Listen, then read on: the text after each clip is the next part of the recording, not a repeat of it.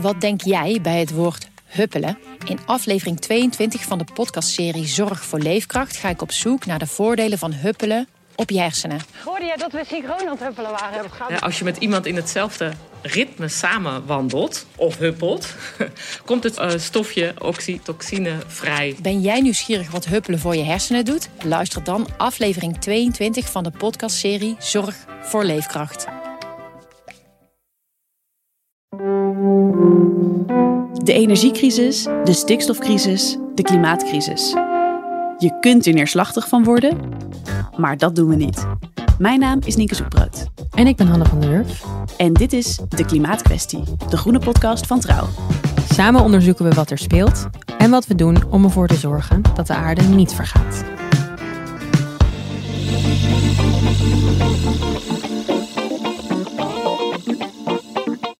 De industrie is de allergrootste uitstoter van CO2 in Nederland.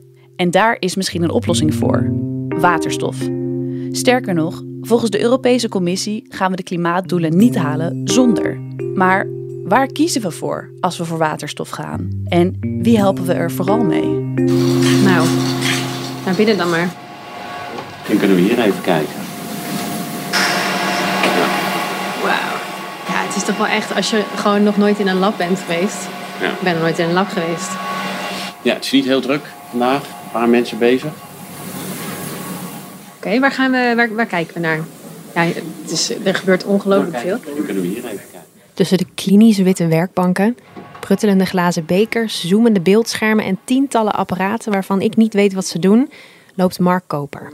Hij loopt voor me uit in het Huygens Laboratorium van de Universiteit Leiden. Hij begint meteen enthousiast uit te leggen waar we allemaal naar kijken. En ik hoor hem van alles zeggen, maar ik begrijp er niet heel veel van. Je kunt dus uit, uit water en elektriciteit kun je waterstof en zuurstof maken. Maar dat betekent dus ook dat je uit waterstof en zuurstof weer opnieuw elektriciteit kunt maken. Ik vind het wel heel leuk dat als jij denk ik in mijn gezicht ziet van ik zal niet wat je denkt, dat je dan heel erg begint te glimlachen. Ja. Dat vind ik top. Dat krijg je misschien ook als je hoogleraar katalyse en oppervlaktechemie bent. Dan ben je waarschijnlijk gewend dat mensen je soms schaapachtig aankijken. Dus hij probeert zo simpel mogelijk uit te leggen wat hij doet. Ik, eh, ik ben elektrochemicus. Eh, dus ik eh, probeer te begrijpen hoe je eh, met behulp van elektriciteit uit water waterstof kunt maken. En hoe je dat zo efficiënt mogelijk kunt doen, met zo weinig mogelijk energieverlies. Oké, Hanna, wacht. Mijn opa zou zich echt omdraaien in zijn urn dat ik dit zeg, want hij was scheikundige. Maar ik word gewoon niet zo warm van waterstof. Mijn opa was ook scheikundige. Hè? Echt waar? Ja. Nee. Ja, en nou ben ik een ontzettende alfa en dus niet echt een beta, dus het heeft niet echt mogen baten. Maar waar ik dus wel veel van weet is geschiedenis. En Mark neemt gelukkig mijn vraag om het allemaal uit te leggen heel serieus en hij begint bij het begin. Eh, 1789 in Haarlem. Adriaan Paats van Troostwijk en Jan Rudolf Dijman vonden dat als je twee elektrodes, zijn, in hun geval waren dat twee gouden draadjes, in een bak met water hangt en je zet daar een spanning op, dat je waterstof en zuurstof maakt. Eh, dus dat is al 250 jaar oud. En de laatste 20 jaar is deze ontdekking opnieuw afgestoft. Omdat het opeens heel interessant was om op deze manier waterstof te maken.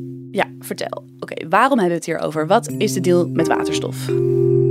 Dat heeft te maken met de zware industrie. Die fabrieken zorgen namelijk voor de meeste CO2-uitstoot in Nederland.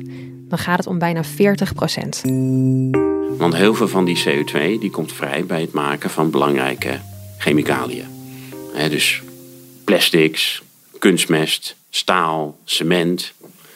Eh, dat is een enorm deel van de CO2-uitstoot. Dus op dit moment is eh, eh, Tata Steel is de grootste CO2-uitstoter van Nederland. En we hebben waterstof op grote schaal nodig voor de chemische industrie. Bijvoorbeeld om ijzererts om te zetten in staal. Een andere sector waar je waterstof kunt gebruiken is bij, bij transport. Dus over vrachtverkeer, scheepvaart. Dus die containerschepen hoeven niet meer op olie te varen. En waterstof kan ook heel veel CO2-uitstoot schelen, omdat die staalfabrieken en cementfabrieken ook minder olie en aardgas nodig hebben. Dat klinkt als een topmiddel. Oké, wanneer stappen we over op waterstof? En wacht heel even. Zoals met alles heeft waterstof helaas ook nadelen. Nou, een, een daarvan is, is het, ja, weet je, het is niet gratis beschikbaar, zoals fossiel. Hè? Dat, eh, dat kunnen we gewoon uit de grond halen. En dat is gewoon veel goedkoper, vooral ook omdat niemand betaalt voor, voor het uitstoten van die CO2, of eigenlijk niet echt. Uh, uh, en dus het maken van waterstof is niet per se heel erg efficiënt. Het maken van waterstof is niet efficiënt. Omdat waterstof er niet gewoon is, zoals aardgas. Dat kun je uit de bodem pompen en voilà, steek het fornuis aan. Waterstof moet je dus maken. En daarbij gaat hoe dan ook stroom verloren, hoe je het ook maakt. Je kunt waterstof namelijk op verschillende manieren maken en die we verschillende kleuren hebben gegeven. Oh wauw, kom maar op. Je kunt het maken met olie of aardgas. Dan heet het grijze waterstof. Dat is wat nu meestal gebruikt wordt om staal, cement of kunstmest te maken. We hebben waterstof dus sowieso nodig, omdat we al die dingen hartstikke nodig hebben. Grijze waterstof, daar schiet je dus niks mee op als je van olie en gas af wil. Nee, precies. Soms vangen ze die CO2 wel op en dan noemen ze het blauwe waterstof, maar dan wordt het dus nog steeds gemaakt van olie en aardgas. En je hebt ook groene waterstof. En daar hebben we het nu vooral over. Want dat is waterstof die gemaakt wordt van wind- en zonne-energie. En dan ben je helemaal van olie en aardgas af. Oké, dus groene waterstof, dat is de toekomst. Ja, ze zullen misschien allemaal een rol gaan spelen in die overgang, maar uiteindelijk moeten toe naar groene waterstof. dus die, die elektriciteit die moet opgewekt worden uit hernieuwbare bronnen, dus zonne, zonne-energie, windenergie, dat soort dingen. Groene waterstof klinkt top voor de industrie. Maar gaan wij zelf als niet-fabrieken, zeg maar, ook waterstof gebruiken? Om op te koken of om je huis te verwarmen?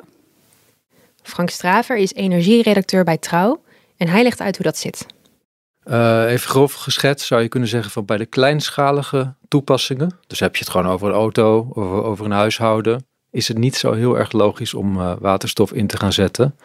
Omdat je eigenlijk prima over kan stappen op groene stroom. Gewoon van zonnepanelen. Kies je bijvoorbeeld groene stroom om je auto op te laten rijden, dan wek je die groene stroom heel direct op met een zonnepaneel of een windturbine. Stop je in je auto in je accu en rijden maar kies je voor waterstof, dan moet je die diezelfde groene stroom eerst gaan omzetten in een gas, waarbij je al een deel van de energie verliest. En dan pas ga je de weg op. Eigenlijk een stuk inefficiënter. Maar als je het hebt over echt grote installaties en uh, zware trucks en vrachtschepen, dan gaat dat eigenlijk niet zo makkelijk met zoiets als zonne-energie of windenergie. En dan moet je echt zo'n gas hebben. En dan kan waterstof echt het vervangende middel zijn om van aardgas en olie af te komen. Nou, daar zit ook nog wel een pijnpunt, want uh, je moet sowieso genoeg groene stroom hebben om die waterstof dan mee te gaan maken.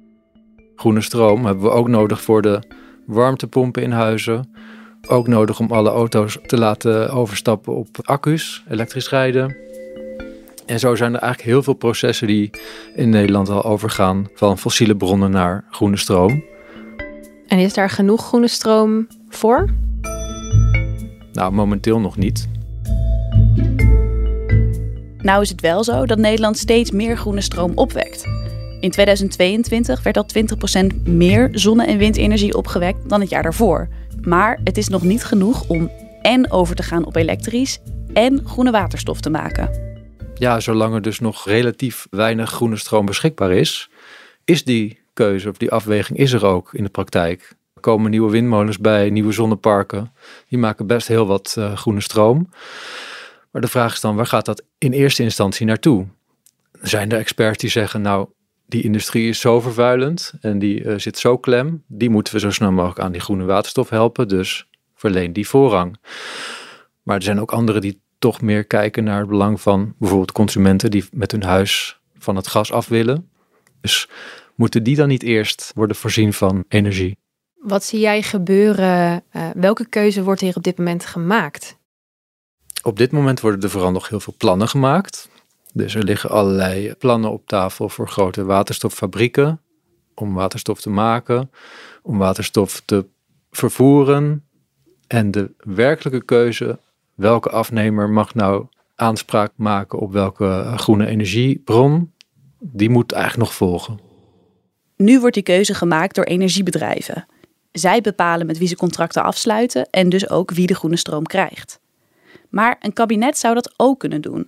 Die kan met regels sturen wie welke energiebronnen gaat gebruiken. Als je kijkt naar uh, de agenda van minister Jetten, uh, D66-minister van Klimaat, die was wel behoorlijk een fan van waterstof. In veel van zijn visies en plannen uh, nam waterstof een belangrijke rol. Hij heeft ook allerlei gebieden aangewezen waar waterstof geproduceerd kan gaan worden. Hij heeft boven de Wadden het eerste windmolenpark aangewezen dat direct op zee al geen stroom gaat maken, maar waterstof. Best wel uniek. Laat ook zien dat hij er graag in mee wil pionieren en een uh, voortrekkersrol in wil nemen. Dus er wordt nu wel serieus werk van gemaakt. Dat serieuze werk gaat gebeuren in waterstoffabrieken. Tenminste, als een nieuw kabinet de huidige plannen doorzet. In het lab in Leiden laat Mark zien hoe die fabrieken er van binnenuit kunnen gaan zien. We staan voor een werkbank in het laboratorium. Tussen alle snoeren en pruttelende bekers kijken we naar een mini-electrolyzer. Dat is het apparaat waarmee je waterstof kunt maken. Net heeft Mark deze Alpha uitgelegd hoe zo'n machine werkt. En nu probeer ik in mijn eigen woorden te herhalen wat hij zei. Dus dit dingetje hangt in het water. Ja. Dat water staat onder spanning. Ja. Daar komen belletjes Ja. vrij. Ja. En dan? Nou, die belletjes zijn dan waterstof. Die belletjes zijn de De waterstof. belletjes is het waterstof. Oké. Ja. Oké. Hoe maak je waterstof? Ehm, water is het molecuul H2O. Ja, H staat voor waterstofatoom, O staat voor zuurstofatoom.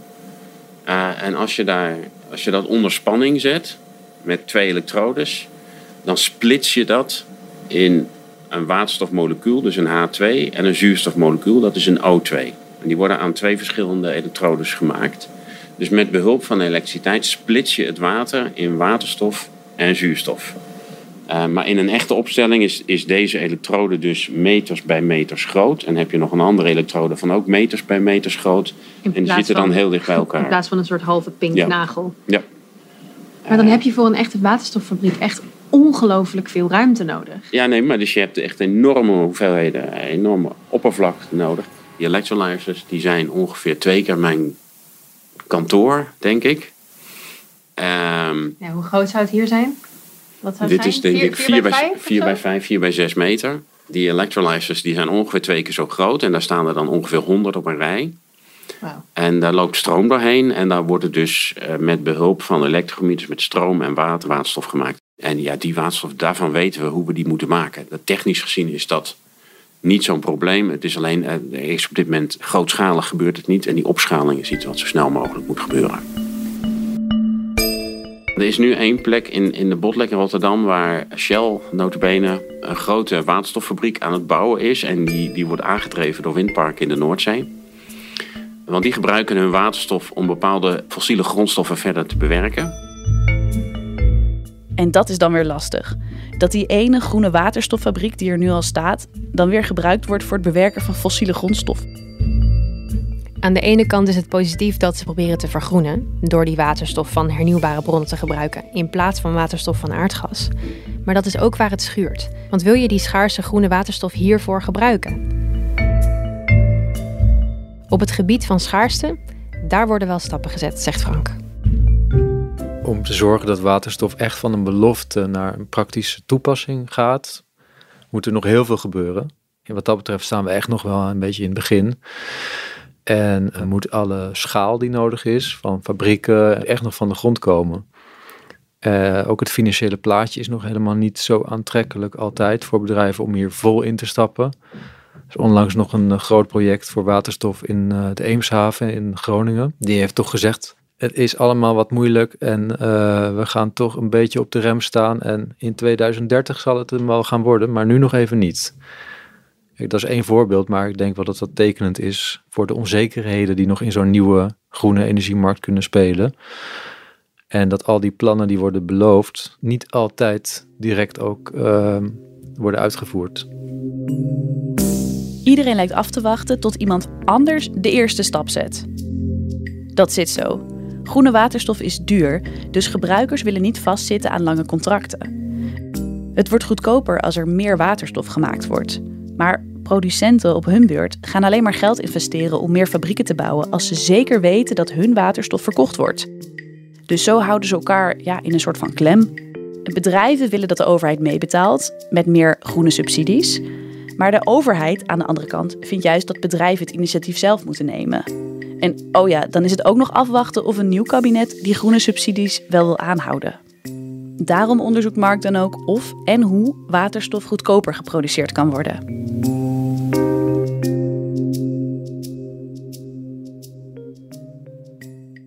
En er zijn ook wel ideeën om dat waterstof te gebruiken om bijvoorbeeld elektriciteit in op te slaan. Dat kan. Hè? Je kunt met behulp van elektriciteit waterstof maken en dan sla je dat op en dat kun je dan later weer terug omzetten in elektriciteit. En dan heeft waterstof nog een functie. Het kan namelijk ook elektriciteit vervoeren. Dat klinkt misschien wat abstract, maar het is vooral heel erg nuttig, zegt energieredacteur Frank Straver. Ik denk dat het er wel mee te maken heeft dat steeds meer het besef doordringt dat alle andere alternatieve energiebronnen ook wel hun beperkingen hebben. wind en zon, niet iedereen wil het overal in de achtertuin hebben. Dat is een bekend fenomeen. Uh, leidt uh, tot grote problemen in het hele land.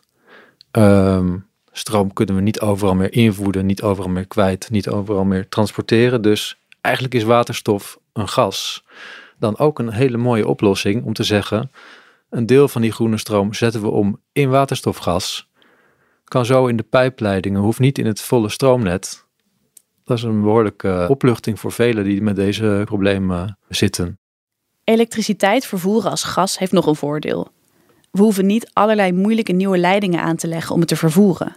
Want we zijn als Nederland al expert in het vervoeren van een ander soort gas, aardgas. Daar hebben we al gasleidingen voor onder het hele land liggen. En als we geen aardgas meer gebruiken, want daar moeten we per slot van rekening toch mee stoppen, kunnen we die leidingen net zo goed gebruiken voor waterstof, vinden sommigen. Nou, het gasnet is nu nog uh, eigenlijk min of meer volledig in gebruik voor het ouderwetse aardgas. En willen we echt naar een waterstofeconomie toe, wat toch ook een beetje de toekomstvisie is van uh, het Rijk en van veel bedrijven, dan moet je die oude infrastructuur ook gaan benutten om om te schakelen naar een ander soort gas, waterstof dus. En dan zie je wel dat uh, onderzoeksinstituten zoals TNO zeggen: pas wel op, want dat kan niet tegelijk.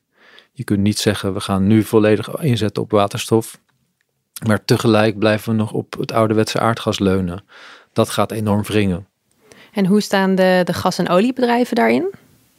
Ja, ik zou eigenlijk zeggen, die, uh, die wedden op uh, twee paarden. Zeg je dat zo? Die gas- en oliebedrijven, die zitten er eigenlijk nog tussen klem. Want die zitten e-, enerzijds in die oude economie, om het zo maar te noemen, die helemaal uh, vol draait op fossiele bronnen. En ze beloven ook wel toe te werken naar die groene waterstofeconomie. Ja, en het is aan hen de taak om, om dat ook te verenigen en om dat ook in de praktijk te brengen. En dan zie je dat daar natuurlijk Nederland niet de enige is die met zo'n soort waterstofvisie rondloopt. Want kijk op die klimaattop onlangs in Dubai. Kwamen allerlei landen met waterstofplannen. En er is ook een hele internationale handel in. Uh, er is ook een uitwisseling mogelijk. de minister van Chili is al in Nederland geweest om te zeggen: als jullie straks heel veel waterstof nodig hebben, wij hebben hier veel zonne-energie. We kunnen het omzetten in waterstof en aan jullie ver verkopen. He, dus net als bij de ouderwetse steenkolen, olie, is ook in die groene waterstoftoekomst best wel heel veel internationale uitwisseling mogelijk. Dus we staan echt aan de wieg van een geheel nieuwe ja, nou, economie, zoals je zegt, waterstofeconomie. Dat is wel de toekomstbelofte die velen maken. Ik denk dat, dat we sowieso wel aan de, aan, aan de vooravond staan van een hele groene transitie naar een ander soort economie met minder CO2-uitstoot. En als je alle plannen moet geloven, dan gaat waterstof daar wel een hele belangrijke factor in worden. Dit was de Klimaatkwestie, de groene podcast van Trouw. Deze aflevering werd gemaakt door Nienke Zoekbrood en door mij, Hanna van der Wurf. Veel dank aan Mark Koper, hoogleraar aan de Universiteit Leiden. En veel dank aan Frank Straver, energieredacteur bij Trouw. De mixage werd gedaan door George Paul Henneberken en de eindredactie was in handen van Charlotte Verlauw. Als je dit nou een fijne aflevering vond, we hebben er nog veel meer, je helpt ons door sterren te geven in je podcast-app. Zo kunnen meer mensen de klimaatkwestie vinden.